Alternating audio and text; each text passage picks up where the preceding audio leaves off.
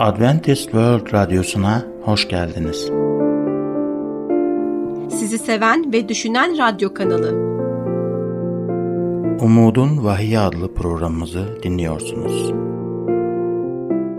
Bugünkü programımızda yer vereceğimiz konular Vahiy'in son yedi belası, medya ve çocuk obezitesi.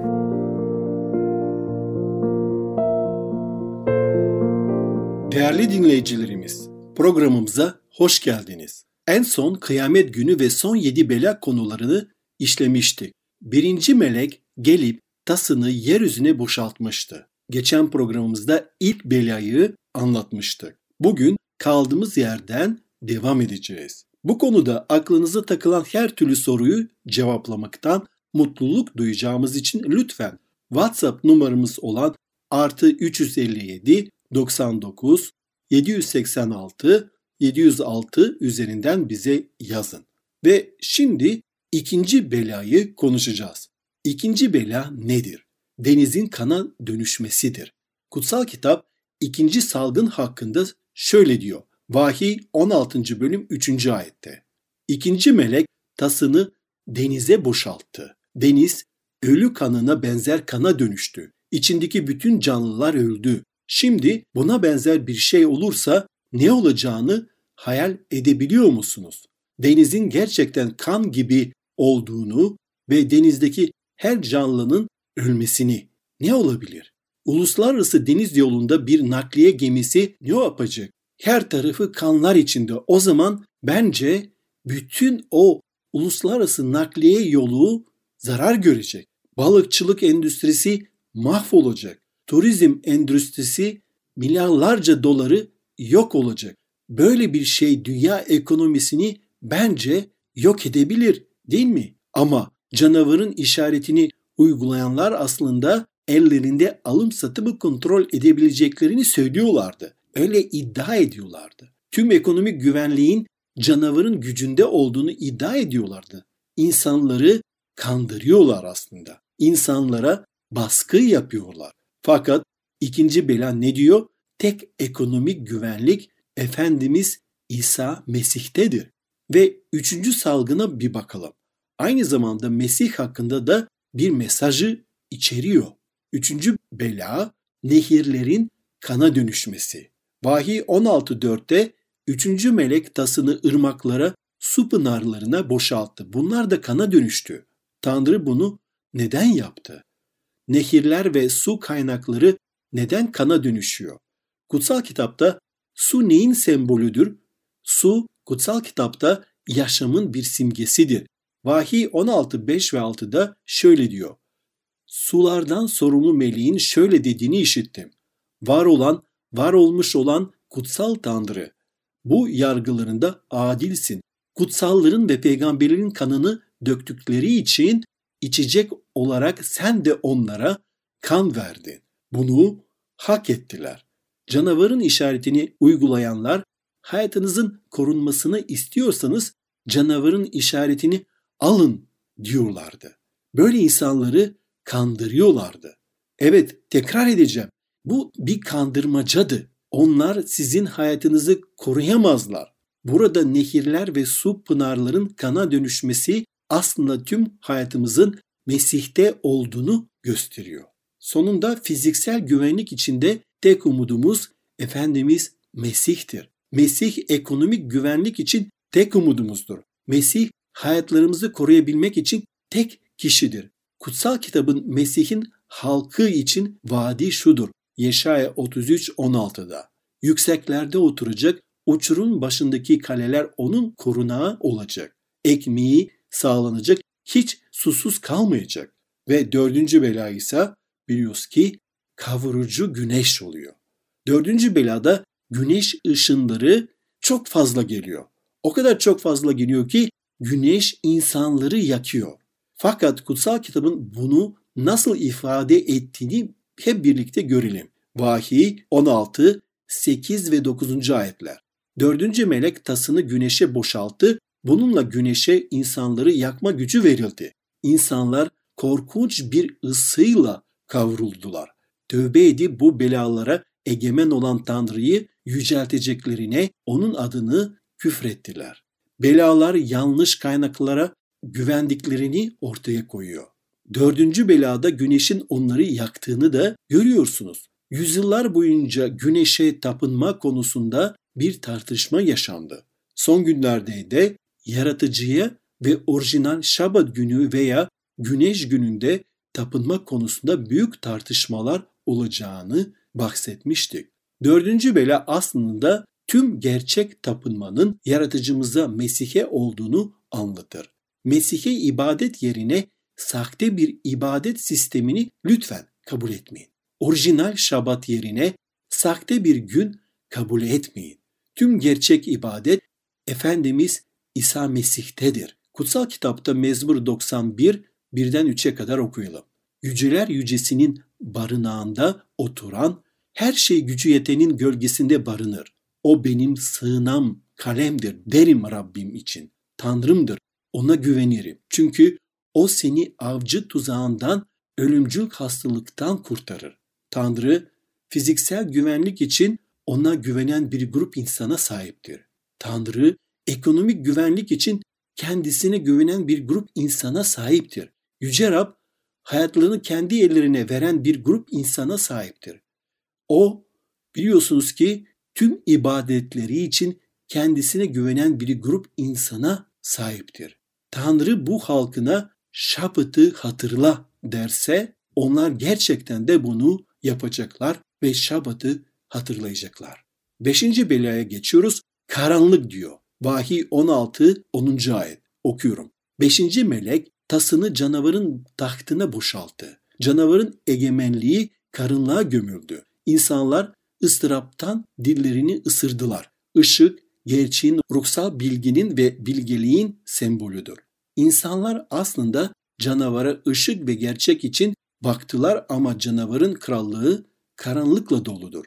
Canavarın krallığındaki bu gerçek karanlık bize kendisine çekmeye çalışır. Tüm ışık yalnızca Mesih'tedir. Mezmur 119-105'te sözüm adımlarım için çıra, yolum için ışıktır diyor. Ve İsa diyor ki Yuhanna 8-12'de ben dünyanın ışığıyım. Fiziksel güvenlik istiyorsanız İsa'ya gelin. Ekonomik güvenlik istiyorsanız İsa'ya gelin. Hayatınızın korunmasını istiyorsanız yine Mesih'e gelin. Gerçek tapınmayı istiyorsanız Mesih'e gelin. Sahtekarlık değil de hakikat istiyorsanız, karanlık değil de ışık istiyorsanız, karanlığı öğreten herhangi bir kilise sisteminden uzaklaşıp Mesih'e gelin.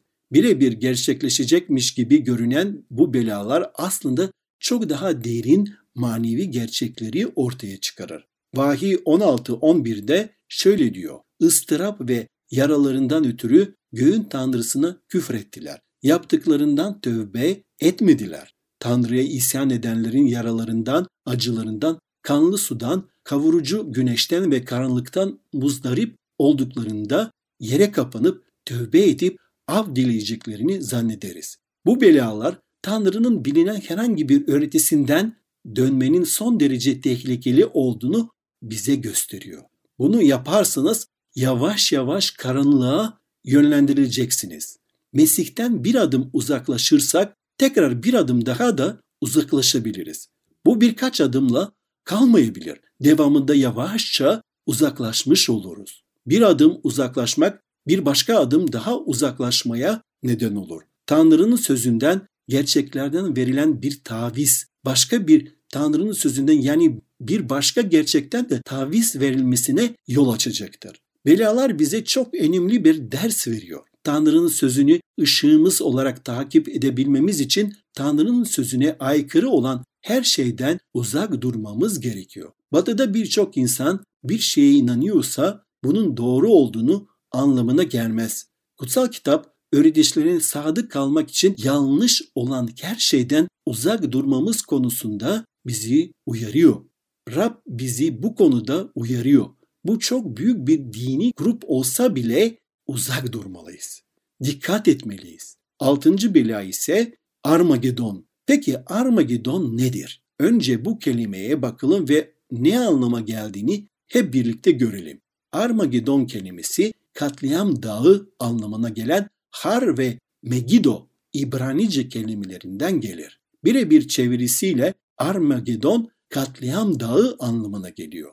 Hakimler kitabında halkı kuşatıldığında ve kıyamet kesin göründüğünde Tanrı onları mucizevi bir şekilde kurtarmıştı. Armagedon savaşı yeryüzündeki bir savaş değildir. Buna yol açan fiziksel bir çatışma olsa da bu İsa Mesih'in ve cennet orduların cehennemin ve kötülüğün güçleri üzerindeki son fethidir. Bu dünyanın son savaşıdır. Ama Tanrı'nın halkını koruma vaadine dikkat edelim. Mezmur 91 5'ten 8'e kadar okuyacağım. Ne gücenen dehşetinden korkarsın, ne gündüz uçan oktan, ne karanlıkta dolaşan hastalıktan, ne de öğleyin yok eden kırgından. Yanında bin kişi, sağında on bin kişi kırılsa bile sana dokunamaz. Sen yalnız kendi gözlerinle seyredecek, kötülerin cezasını göreceksin diyor kelam. Yanınızda bin, sağında on bin kişi kırılabilir ama bunlar size dokunamaz diyor kelam. Bizler Mesih'te güvendeyiz, kurunaklıyız ve emin ellerindeyiz. Mesih'te bir sığınağımız var. Mesih'te bir kalemimiz var. Mesih'te korunuyoruz. Binlercesi sizin yanınızda düşebilir ama korkmamıza gerek yok. Kutsal kitabın ne dediğine bir bakalım. Bizler belalardan önce mi Rabbin cennetine alındık? Hayır, gözlerimizle bakacak ve kötülüğün sonucunu göreceğiz. Belalar isyanın mukafatıdır. Belalar itaatsizliğin sonucudur. Belalar Tanrı'dan ayrılmış bir yaşamın ve Tanrı'nın korunmasını kaybeden Tanrı'dan ayrılmış bir gezegenin mantıksal sonucu, doğal akıbetidir. Şimdi kutsal kitabın ne dediğine dikkat edin. Dökülen altı beladan sonra Vahiy 16-15'te işte hırsız gibi geliyorum. Çıplak dolaşmamak ve utanç içinde kalmamak için uyanık durup giysilerin üstünde bulundurana ne mutlu. Altı beladan sonra İsa hırsız gibi geliyorum diyor. Kutsal kitap sıkıntıdan sonra hırsız olarak geleceğini söylediğinde Mesih'in halkını sıkıntıdan önce kurtardığını mı söylemek istiyor? Eğer belalar başlamadan önce hırsız olarak gelmiş olsaydı kutsal kitabın İsa'nın halkını kurtarmak için hırsız olarak geleceğini söylemesinin hiçbir anlamı olmazdı. Bu son yedi bela sırasında Tanrı halkını koruyacak fakat bizler bu belalara gözlerimizle tanıklık edeceğiz. Ve şimdi yedinci belaya geçiyoruz. Mesih'in gelişi hakkında konuşacağız. O son yedi bela sırasında onların sığınağı ve güvencesidir. Evet, İsa Mesih bizim tek güvencemizdir. Bu son yedi bela sırasında İsa kendi halkıyla birliktedir. Armagedon Savaşı gerçekleşirken, bu son çatışma ve savaş gerçekleşirken kötüler erdemli olanlara karşı zafer kazanmaya çalışacaklar. Denizler ise inananları yok etmeye çalışacaklar. Şeytanın gazabı Tanrı'nın halkına dökülecek. İsa Mesih kralların kralı olarak gelecek. O güçlü kurtarıcıdır. Yedinci bela İsa Mesih'in gelişiyle doğruğa ulaşır. Kutsal kitap Vahiy 16, 17 ve 18. ayetlerde bize şöyle diyor. Yedinci melek tasını havaya boşalttı, tapınaktaki tahttan yükselen gür ses tamam dedi. Bu tamam kederleri bitiren tamam. Gönül yarısını bitiren tamam. Savaşı bitiren, hastalık ve acıyı sona erdiren bir tamam olacak. Daha fazla gönül yarısı, hayal kırıklığı, daha fazla gözyaşı olmayacak. Hepsi bitti. O anda diyor kelam şimşekler çaktı. Uğultular, gök gürlemeleri işitildi. Öyle büyük bir deprem oldu ki yeryüzünde insan olduğu olalı bu kadar büyük bir deprem olmamıştı. Tüm dünya sarsılmaya başlar. Dünya gezegeni şimdi günahın esaretinden kurtulmaktadır. Bunları yeni bir dünyanın doğum sancılarıdır. Kutsal kitapta okuyoruz bunları. Vahiy 16, 20 ve 21'de. Bütün adalar ortadan kalktı, dağlar yok oldu. İnsanların üzerine gökten tanesi yaklaşık 40 kilo ağırlığında iri dolu yağdı. Dolu bilası öyle korkunçtu ki insanlar bu yüzden Tanrı'ya küfür ettiler. Her dolu taşı 40 kilo ağırlığındadır. Fakat Tanrı'nın halkı Rab tarafından korunmaktadır. Fiziksel güvenliklerini Mesih'te bulurlar. Ekonomik güvenliklerini Mesih'te bulurlar. Yaşamları Mesih'te Tanrı'yla saklanır. Mesih'te gerçek ibadeti bulurlar. Işıklarının ve hakikatlerinin kaynağını Mesih olduğunu anlarlar. Rab oradaki savaş ve salgın hastalığın sığınağıdır. Kötüler onları yok etmeye çalışır. Ama burada büyük bir deprem vardır. Her dağ ve ada yerinden oynar. İsa Mesih gökyüzünün koridorundan aşağı doğru muhteşem bir şekilde geliyor. Evet, dünyamıza doğru geliyor. Dolu taşları aşağı iner ve kötüleri ezer. Mesih tahtına çıkar. Kralların kralı, efendilerin efendisi olarak gelir. Mesih tüm evrenin efendisi olarak gelir. Doğrular gökyüzünde onunla buluşmak için alınırlar. Ölümsüzlük için dönüştürürler. Doğruluk yolunda yürümüş olan ölüler dirilir. Doğru yaşayanlar onunla gökyüzünde buluşmak için alınırlar. Kötüler onun gelişini kutsal ışığından yok edilirler.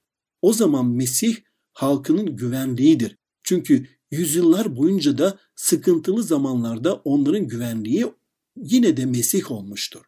Birkaç yıl önce Avustralyalı bir keresteci ormanda çalışırken sonra evine dönüyordu. Evine yaklaştıkça ufukta bir duman kokusu aldı. Bir yangın çiftliğini tamamen yok etmişti. Hala için için yanan küllerin arasında bakarken anne tavuğun kömürleşmiş kalıntılarını gördü. Orada durup bu anne tavuğa baktı ve kömürleşmiş ve tamamen siyah olmuş bedenini gördü. Çok üzüldü. Yavaşça tavuğun kalıntılarını ayağıyla hareket ettirdi. Bunu yapar yapmaz anne tavuğun altında dört küçücük civciv çıktı. Yaşıyorlardı. Anneleri o dört küçük civcinin hayatını korumak için canını vermişti. Sizin için çarmıkta ölen Mesih, seni Golgota'daki kanıyla kazanan Mesih, sıkıntı zamanında da seni bırakmayacak. Kutsal kitap Mezmur 91.4'te şöyle diyor. Seni kanatların altında alır, onların altına sığınırsın. Onun sadakati senin kalkanın siperin olur. Ve Mezmur 91 10. ayette başına kötülük gelmeyecek, çadırına felaket yaklaşmayacak. Size hiçbir kötülük gelmeyecek, konutunuzun yakınına da herhangi bir bela gelmeyecek. Bu konuda İsa'ya güvenebilirsiniz. Ellerinizi İsa Mesih'in ellerine koyabilirsiniz. Bugün dertleriniz İsa Mesih'e iletebilirsiniz. Sizi zor zamanınızda yalnız bırakmayacak. Sizinle birlikte olacak. Onunla attığınız her adım güvenli olacak. Bugün inancınız zayıfken İsa Mesih'e gelebilirsiniz. O zayıf inancı güçlendirecek. Ona hizmet etmek için kalbinizi derin bir bağlılık yerleştirecek. Kalbiniz Mesih'in kalbiyle bir ise korkacak hiçbir şeyiniz yok. Aklınız Mesih'in aklıyla beraberse gözlerinizi beladan ve zorluklardan ayırıp Mesih'e odaklanın.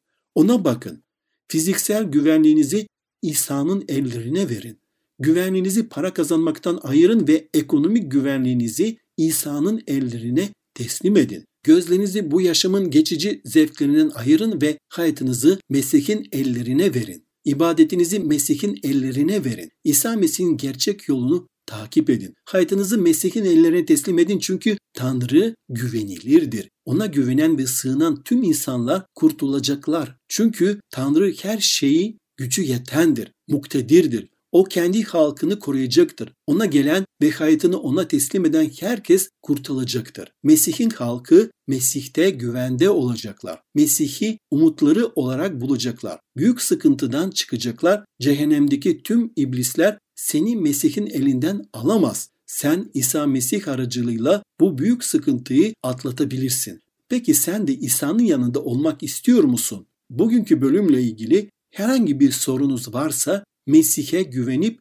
inanmakla ilgili daha fazla bilgi edinmek istiyorsanız veya özel bir duaya ihtiyaç duyuyorsanız lütfen hiç çekinmeyin ve hemen bize WhatsApp numaramız olan artı 357 99 786 706'dan veya e-mail adresimiz olan radyo.umuttv.org adresinden ulaşın. Sizi bekliyor olacağız. Bugünkü konumuzun sonuna geldi. Şimdi sağlıkla ilgili konumuzla programımıza devam edeceğiz. Bizi dinlemeye devam edin. Görüşmek üzere.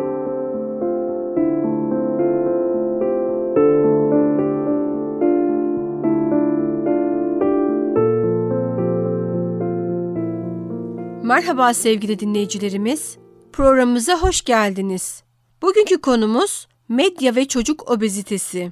20. yüzyılın ortalarında uzun yıllar boyunca çocukluklar bol bol fiziksel, hareketlilik ve eğer varsa medyayı çok az bir şekilde kullanmayla karakterize edilen bir şeydi.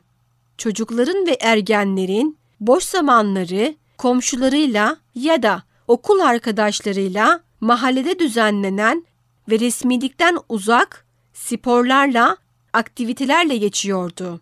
Bu dönemde yani internet ve fast food kültüründen önce çocuklar şimdikinden oldukça daha fazla fiziksel aktivitede bulunuyorlar ve obezite oranları da fiziksel aktiviteleriyle doğru orantılı olarak oldukça azdı. Konumuza devam etmeden önce herhangi bir sorunuz olursa diye WhatsApp numaramız olan artı 357 99 786 706'yı hatırlatmak istiyorum. Çocuklar ve gençler arasındaki bu dramatik değişikliğin en tipik örneği Amerika'dır. 1960'larda Amerika'da 6 ila 19 yaş arası çocuk ve ergenlerin %5'inden azı obez olarak tanımlanmaktaydı. 2008 yılına gelindiğinde ise 6 ila 11 yaş arasındaki çocukların neredeyse %20'si ve 12 ila 19 yaşları arasındaki gençlerin ise neredeyse %18'i obez olarak tanımlanmaktaydı. Obezite oranlarının buradaki örneklerde olduğu gibi 4 katına çıkması toplum sağlığı, sağlık bakımı maliyetleri ve yaşam kalitesi bakımından oldukça büyük problemler anlamına geliyordu. Bahsettiğimiz dönemdeki çocuklar arasındaki günümüze kıyasla oldukça düşük obezite oranları ve dönemdeki çocukların bol bol dışarıda oynamaları, bahçede ebeveynlerine yardım etmeleri, bazı ev işleriyle ilgilenmeleri, az miktardaki parayı şekerli içecekler, fast food gibi atıştırmalıklar yerine daha temel yiyeceklere ayırmaları, okula, otobüs ya da araba yerine yürüyerek gitmeleri gibi faktörlerle açıklanabilir. Bu gibi faktörler göz önünde bulundurulduğunda diyebiliriz ki günümüzde daha az varlıklı bir ülkede genç veya yetişkin olmanın bazı avantajları vardır. Bununla birlikte bu çocukların ve yetişkinlerin de refah ve iyi yaşamın göstergeleri olarak algıladıkları bu gibi şeyler çekici buldukları ve genellikle fiziksel çalışmadan kaçınma, doğal gıdalar yerine çok ünlü markaların etiketleriyle etiketlenmiş ve de işlenmiş gıdaları tüketme, eğlence için sırf başkalarının oyunları, tabletleri, telefonları ya da PlayStation'ları almaya gücü yetmiyor diye, sırf gösteriş olsun diye kullanmaları ve bu gibi sözde iyi yaşam öğelerini içeren bu yaşam tarzı aslında oldukça içi boş, bireysel ve toplumsal yıkıma götüren bir yaşam tarzıdır. Bu gibi sözde iyi yaşam algıları, filmler ve müzik klipleri gibi çeşitli medya öğeleri aracılığıyla oluşturulmaktadır. Çocuklar ve gençler bu imrendikleri batı yaşam tarzının asıl gerçek yüzünü yani aslında bu öğelerin ne kadar yüzeysel olduklarını ayırt etme yeteneğine sahip değildirler. Bu yüzden bu yüzeysel eğitimlerden korunmak ve korumak için Bu konularda bilgimizin olması gerekmektedir. Özellikle de obezite konusunda. Oldukça genç yaşlarda deneyimlenmeye başlanılan bir obezitenin gerçek yüzü yüksek kolesterol, hipertansiyon, her tür kalp damar rahatsızlığına yatkınlık ve diyabet ile kanser oranlarındaki korkunç artış gibi etkiler henüz daha yeni yeni anlaşılmaya başlandı. Değerli dinleyicilerimiz, 2030'a gelindiğinde Dr. Yo Wong ve John Hopkins Üniversitesi'nden meslektaşı tarihte ilk kez Amerika Birleşik Devletleri'nin yetişkinlerinin çoğunun obez olacağını tahmin ediyor. Böylesi bir durumun doğuracağı maliyetler ve yaşam kalitesine yapacağı olumsuz etkiler muazzam olacaktır ve Amerika böyle bir yükü kaldıramayacaktır. Devam etmeden önce konumuza dair herhangi bir sorunuz olursa diye WhatsApp numaramız olan artı 357 99 786 706'yı hatırlatmak istiyorum. Halk sağlığı araştırmaları çocuklukta yaşanan obezitedeki bu dramatik artışlara neyin sebep olduğunu anlamaya ve 2030'daki yetişkinlik çağındaki bireylerin korkunç obezite oranlarına dair yapılan bu öngörünün gerçekleşmesini önlemeye yönelik çeşitli programlar geliştirmeye başladılar. Çocukların ahlaki ve ruhsal yönünün kötü etkilenmesi bakımından oldukça yıkıcı sonuçlar doğurabilir. Bu yönden yeni ahitin herkes tarafından kabul edilmesi ve uygulanması gereken güzel bir mesajı vardır. Bu çağın gidişine uymayın. Bunun yerine Tanrı'nın iyi, beğenilir ve yetkin isteğinin ne olduğunu ayırt edebilmek için düşüncenizin yenilenmesiyle değişin. Romalılar 12.2 Rab'de her zaman sevinin. Yine söylüyorum sevinin. Uysallığınız bütün insanlarca bilinsin. Rabbin gelişi yakındır. Hiç kaygılanmayın. Her konudaki dileklerinizi Tanrı'ya dua edip yalvararak şükranla bildirin. O zaman Tanrı'nın her kavrayışı aşan esenliği Mesih İsa aracılığıyla yüreklerinizi ve düşüncelerinizi koruyacaktır. Sonuç olarak kardeşlerim, gerçek, saygıdeğer, doğru, pak, sevimli, hayranlık uyandıran, erdemli ve övülmeye değer ne varsa onu düşünün. Filipiller 4-8 Evet değerli dinleyicilerimiz, bugünkü konumuzla ya da genel olarak sağlıkla ilgili herhangi bir sorunuz varsa lütfen hiç çekinmeyin.